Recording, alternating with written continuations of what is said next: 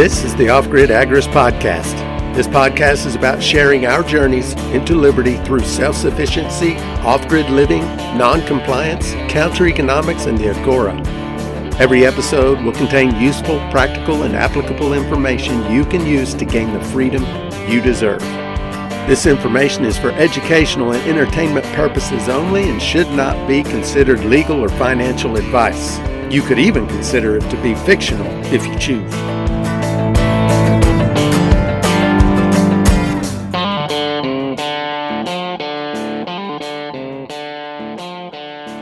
Before we start the show, I want to remind you about the Hitching Post, our free bi weekly newsletter all about liberty through self sufficiency and counter economics. To sign up, go to offgridagorist.com slash newsletter or click the link in the show notes. Thanks. Let's get on with the show. Welcome, everyone, to the Off Grid Agorist podcast, streaming live Saturdays, 9 a.m. Central Time. Woohoo! That's us. I am Regina. I'm here with my co host, Cyrus. Yay. And today we are talking about the renegade entrepreneur. Right on. The backbone of agorism.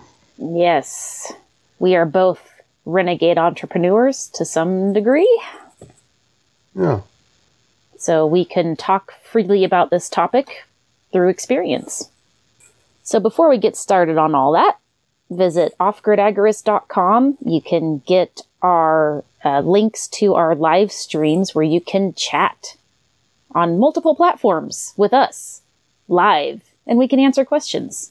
And we are also building a Discord channel that is growing slowly but surely. That is offgridagorist.com slash Discord. That is our Agorist off-grid community. You can be a part of it. Right. And uh, just a reminder for those in the Discord or those that want to join Uncle Size Book Club, uh, 11 a.m. Central Time today. We're going to be in the audio chat, and whoever shows up and wants to talk about Sal Mayweather's new book, Anti Politics, that's the one we've started. And uh, I'm I'm like three quarters of the way through it, recording it and making bonus episodes for the podcast. And it's a pretty awesome book. Hell yeah. Lots to talk about in it. So I'm looking forward to that. Come join us today, 11 Central. Very cool. I love it. Mm-hmm. Any other announcements we need to make that I cannot think of any? Can you? Nope. So, Cyrus, you are the ultimate renegade entrepreneur. well, uh, on so I, many levels. Well, I would say, you know, I, I learned pretty early in my working career that I just didn't like being an employee. And, uh, you know, it, it had to do with little things too. Like, I just didn't like being told when to show up and when I could go home and when I could take a smoke break and when I could eat my lunch and all these different rules that you have when you're an employee.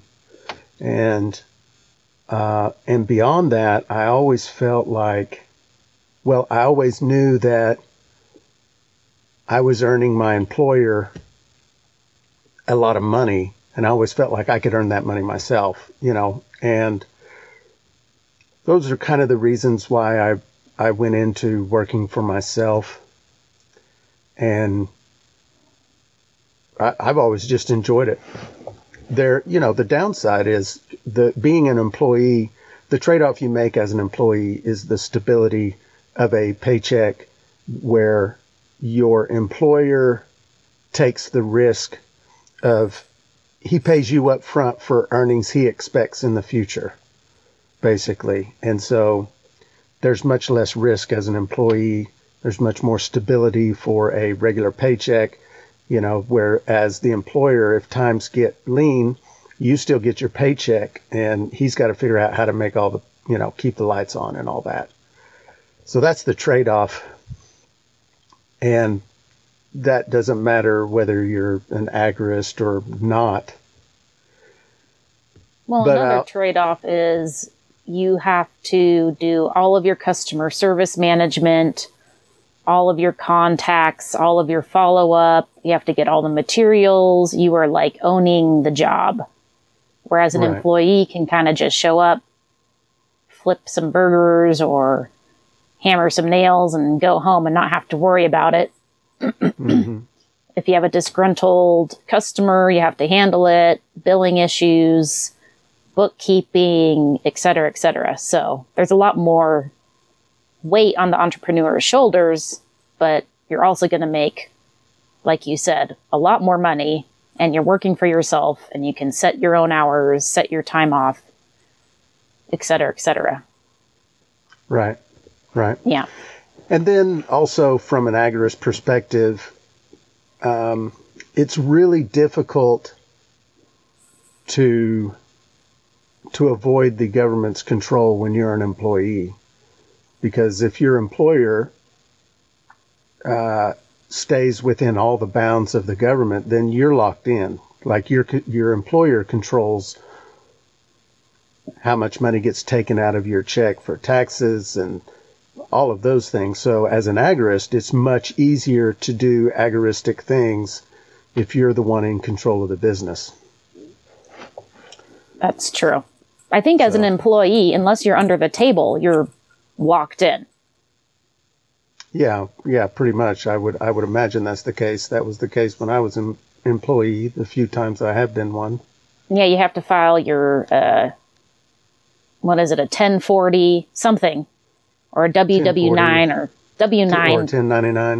1099. Well, the 1099 is for contractors, so that would be reporting a contractor doing work for you, and then Yeah. a W nine or a 1040 is where it's like I have to write my social security number down, my allowances on my tax, everything, you know, and, and they won't even let you work without filling that out, let alone your social security card, possibly birth certificate, driver's license, all of your identification. So hmm you're pretty much, unless you're under the table, you are getting reported to the government.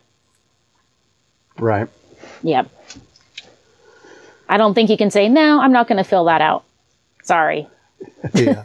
well, I you can. You just don't get to work there. Yeah, exactly. yeah.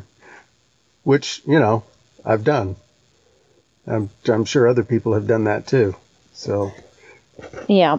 and it's the it's the entrepreneur that really is the backbone of agorism because the entrepreneur is the one who decides what product or service they're going to sell and if that if that product or service may or may not be what the government says you're allowed to sell and we have lots of examples. There are examples of that all over the place.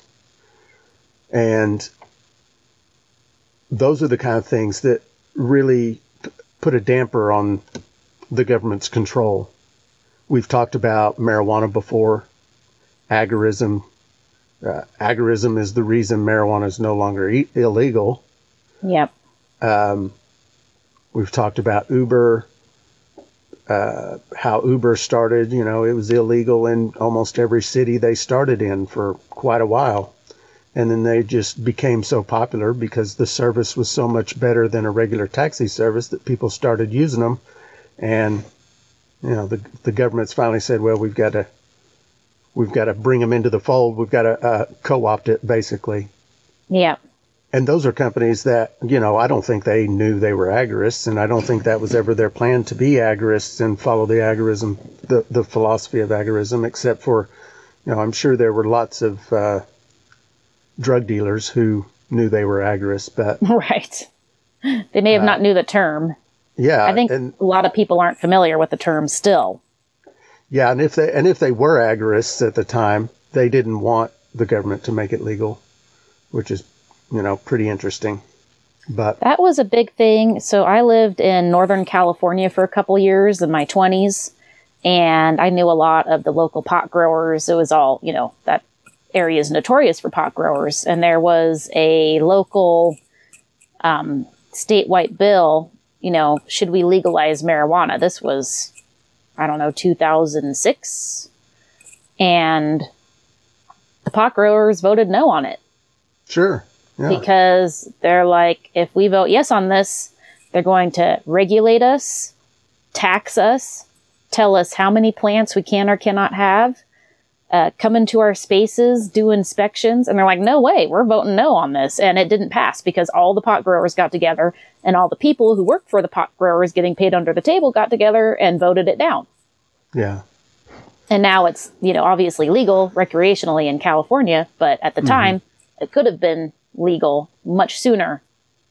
But it was the pot growers that voted it down. Yeah, right. Yeah.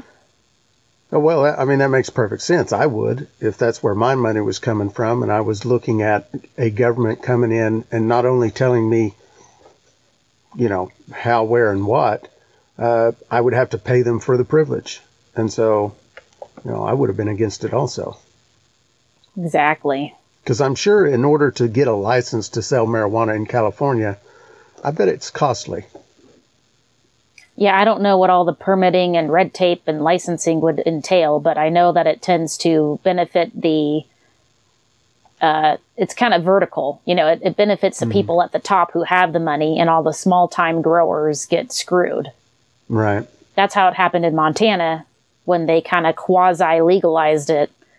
All of the mom and pop growers got screwed, and the big uh, the big time guys were able to keep up with all their fees and permitting and red tape and BS because they right. had the dollars and the manpower to throw at it.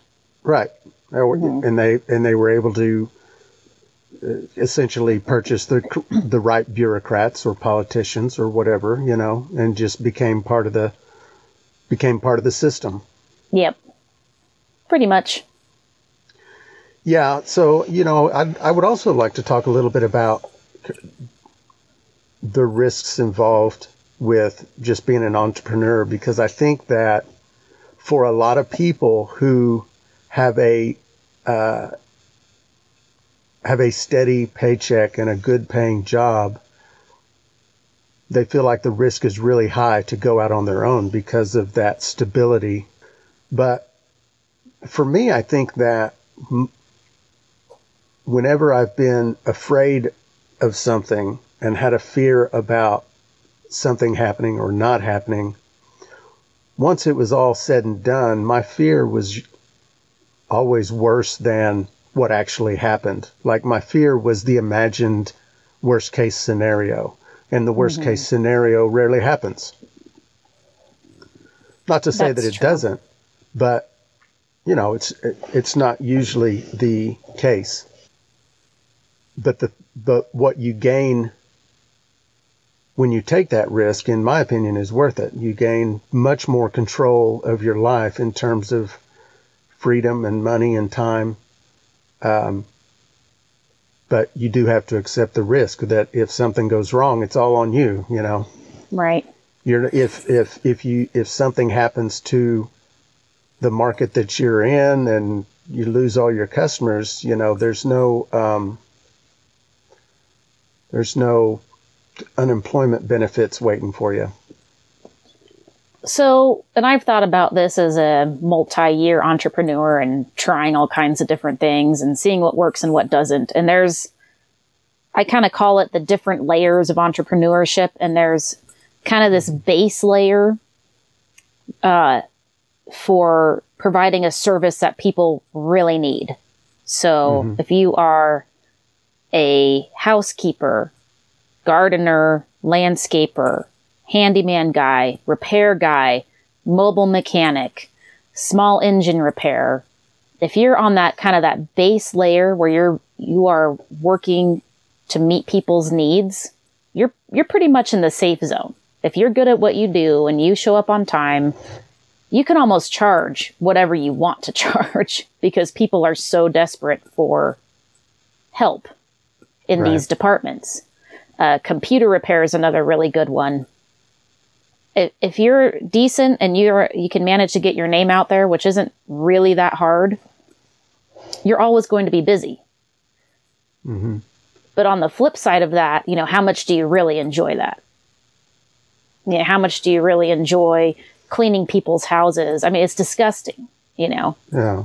How much do you enjoy being a mobile mechanic and working in gravel and dirt? And so uh, it's not as enjoyable. But then you go into the, you know, the upper layers of, oh, I'm an entrepreneur, I'm an artist, or I make pottery, or I paint pictures, and that's all nice, you know, or make jewelry, like more pleasurable, creative entrepreneurship. Those types of uh, streams tend to get rocked during ups and downs in the economy. Yeah. Same with Well- being a content creator and and there's always a need for that stuff, but people's cars will always break down. People's houses will always get dirty, you know. Mm-hmm. I like the uh, I like the hustle myself. I like I like the uh, the idea that I can make I can make money in a lot of different ways. You know, so to have more than one skill set is also very helpful. Like most of my life, the majority of my money has come from the fact that I know how to build shit and fix shit. You know, and and I That's enjoyed huge. doing that. I, it's the kind of work I like. I've reached a point in my life where I I don't want to, you know, it's very labor intensive and hard on the body at times, and I'm ready to give that up. So I've been teaching myself other skills, you know, Yeah. building Yeah. websites, selling things online, cryptocurrency, all of that kind of stuff is all part of a plan so that I can shift gears. Oh, for sure. Because at some point, it's inevitable. You will have to. And Yeah, and I think it's uh it's always good to keep the keep it in mind that you can learn new skills. Doesn't at any age you can learn new skills. Like with today's with the information age today, learning new things is easier than it's ever been before. yeah, for sure. That's true. Well, I had a under the table house cleaning business in Bozeman, Montana for oh, not even that long, maybe 2 years at the most. And I mean, I I couldn't I had to turn people down. You know, you just get you get so much business, especially that kind of upper middle class where they have a big house and they have kids and there's like no way they can take care of it on their own. Mm-hmm. you know, they just hire housekeepers and construction cleaning was huge. You know, all this building construction before someone can move in, it has to be, all the sawdust has to be cleaned up, that kind of thing. And I was mm-hmm. just making, I mean, people were throwing cash at me Yeah. which was nice. But, you know, even being in my 30s, my back started going out and I started hurting. And I'm like, I, and I started getting back spasms. And I'm like, I can't, I can't barely do this for two years, let alone 20. so you kind of got to think about the longevity of the situation you're in, even though it's an evergreen industry. How long can you really physically endure it? And then the another way to go about it is you hire people underneath you to do that cleaning, and then I would just mm-hmm. become a management personnel. But then that comes with a lot of potential red tape and Well, you hire agorists. Yeah, you just hire agorists. That's the way to go. Yeah. Right. Yeah. Which isn't too hard to find, I don't think. Mooster left us a comment that says, "Yeah, nothing more cringe than that old just legalize it phrase people throw around. Why won't the government legalize it? Then they could tax us." Yeah. There are people that talk like that too. It's like, crazy. I can't, I can't wait till they legalize it. I can be taxed. Great. No thanks. Yeah, good to see you in there, Mooster. You've been showing up at every live stream. Appreciate I you. know. That's awesome. Very awesome. the it does as an agorist if you want to grow a business if you want to scale a business it does get tougher because uh, to avoid to stay under the radar gets harder and harder the bigger you get Right. So You kind of have to stay a lone wolf or have a few trusted under the table employees because once you start adding other human beings into your business and then there's all these, you know, things you have to think of like what happens if they injure themselves? What happens Yeah. if they break some of my clients' stuff? Yeah. And, you know, then you get into that rabbit hole. So you almost have to be kind of a lone wolf, plus one, maybe plus two. Yeah, I th- I think it's going to get. I think as more as more and more people become agorists, which is is already happening. Like the difference between ten years ago and today is pretty significant, just in the number of people that I talk to and hear talking about the ideas of agorism, even if they don't know what agorism is. They're talking about the concepts. They're talking about you know the same stuff. Yeah. Um, and I think if we can increase our numbers formally, formally meaning all these people that are saying the same things we are, let them know, hey, there's this thing called agorism, and you know, don't feel guilty about how you feel. We feel the same way.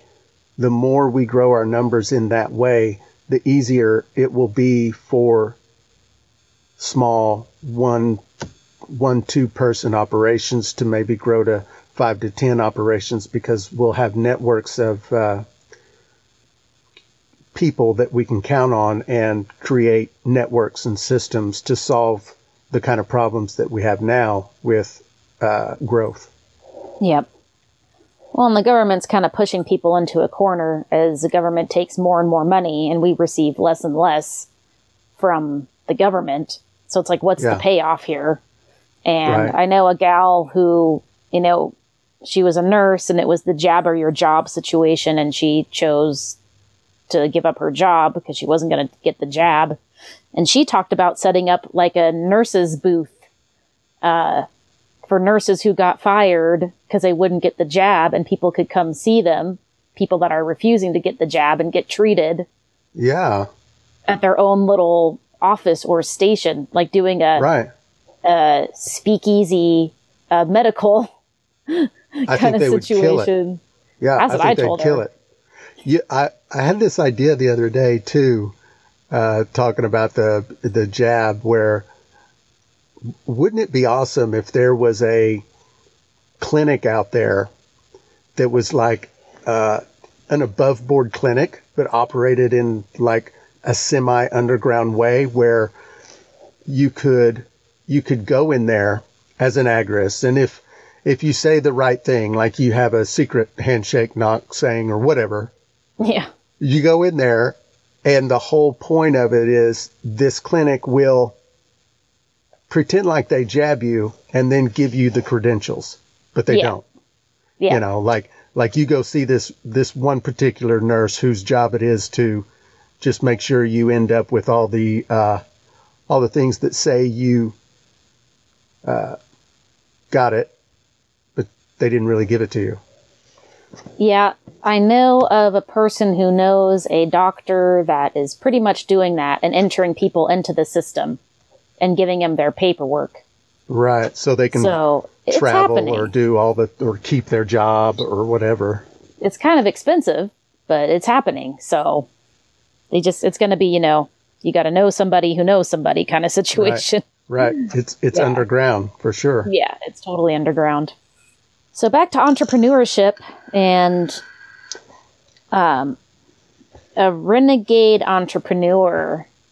I guess what makes an entrepreneur a renegade entrepreneur? Hold on, I got distracted. I'm reading another comment. Oh, yeah. What I don't know how to operate this thing. What read it to me. Um, there's no shame in it. I found an awesome old letter from the 1980s recently that the township sent my parents complaining they hadn't registered for their business. Had to tell my mom there's a word for that. right on. Exactly. Yeah. Yeah, so so mom and dad were agorists, huh? Didn't know it. Yeah. Yeah, I think there's a lot of agorists that don't even know that there there's a word for what they're doing. Yeah, they would have mom says, yeah, then they would have wanted their cut. exactly. Yeah. Okay, so back. Uh, uh, sorry about that. I interrupted you. What were you? What were you saying?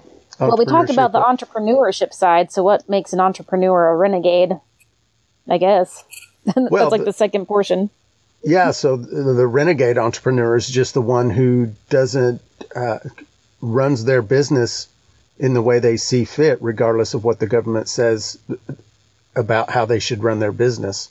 Yeah. And that could range from uh, f- like we've talked about for before, agorist. It's a it's a spectrum, you know. So maybe maybe you're a clinic that is fully licensed and does everything above board, and then you've got this backroom stuff going on, or you know maybe uh, maybe you're a full blown uh, agorist that doesn't have any kind sort of license or certification or permits or anything that you do, you know.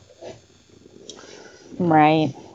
There's uh, there's a few people around here I've been meaning to talk to that I, I want to see if I can get them on the show that they're just regular business owners, but my suspicion is they're agorists and they probably don't know it. Yeah. You know? And um, just talk like, for example, like, there's this guy that sets up a little food truck out here and I, I'm not going to give any details, but you know, a food truck is a great operation, especially the way he does it, because he's not set up in the same place day after day after day. He goes to different places and he sets up.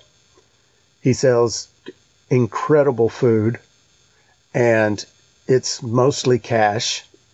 Um, and because he moves around in the way that he does, I don't even think he. I think he could get away without a food license, you know, at yep. least for a pretty long time. And and I don't know this person's business. Maybe they do events and stuff that make them that require them to uh, to have the food license or whatever. But even still, that's a cash business. Uh, right. I'm willing. I'm willing to bet. Well, I'll just say it's a cash business. So draw your own inferences. Yeah, well, I think there's two kinds of renegade entrepreneurs. There's, you know, people that are doing selling things that are legal. They just don't really report what they're doing or get permitted. And then there's people that are selling things that are illegal mm-hmm. and obviously don't get permitted for it. Right. So you know, one's a little more market, riskier right. than the other. right. Yeah. And you know, that's something for every individual to decide what kind of risk do they want to accept. What are they willing to accept as risk? And, uh, you know, just go for it. Like, there, it's really difficult to find real freedom if you're compl- if you're wholly entrenched in the system. It almost requires such a good paying job that you're well above the median income. You know, if you can get a job like that, you're well above the median income, then you can pay your taxes and do all of that kind of stuff and still feel like you're pretty free because the amount of money you have just allows you to feel that way. You know, you have options. Mm-hmm. But, you know, if you're not in that position, it's, if you're median income or less, it's pretty tough to feel freedom because your entire life revolves around punching that time clock and paying your share to the government and it's just enough for you to survive on. Which is know? where i think the majority lies. Right. The majority li- and especially lately now that we've seen this massive inflation and the price of living going way up. Yeah. We've shifted even more people into that below the line level where it's hand to mouth just yeah. making ends meet. So, yeah, and it you know like we've talked about before on the show. I think you know it takes it takes two earners nowadays, whereas you know back in the '60s, it only took one earner to pay a household's bills. Yeah, and even and, two earners is getting pretty slim, depending on what in what tax or income bracket you're in. Yeah. Yeah, it's getting pretty they're doing there's definitely doing the squeeze on us peasants. yeah. Yeah, so I just want to encourage everybody out there to look into starting your own hustle, you know, even if it's part time while you keep your job, get a hustle going. Um, we've got a PDF, 131 ways to make money using counter economics. I think that's what we called it. Yep. And it's it's literally Business it's literally a list of a hundred and well, it's more than 31, 131, I think, but over 131 ideas for businesses that you could start that are agorist friendly. Mm-hmm. So you can get that at, a, at our website, offgridagorist.com. It's, it's a free download.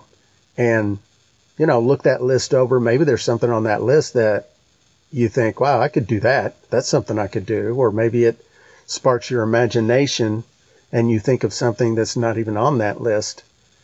It's Right. certainly worth looking into and it's certainly worth giving real thought to the idea that uh, you could put a side hustle together and begin to move out of the system if that's what you want to do.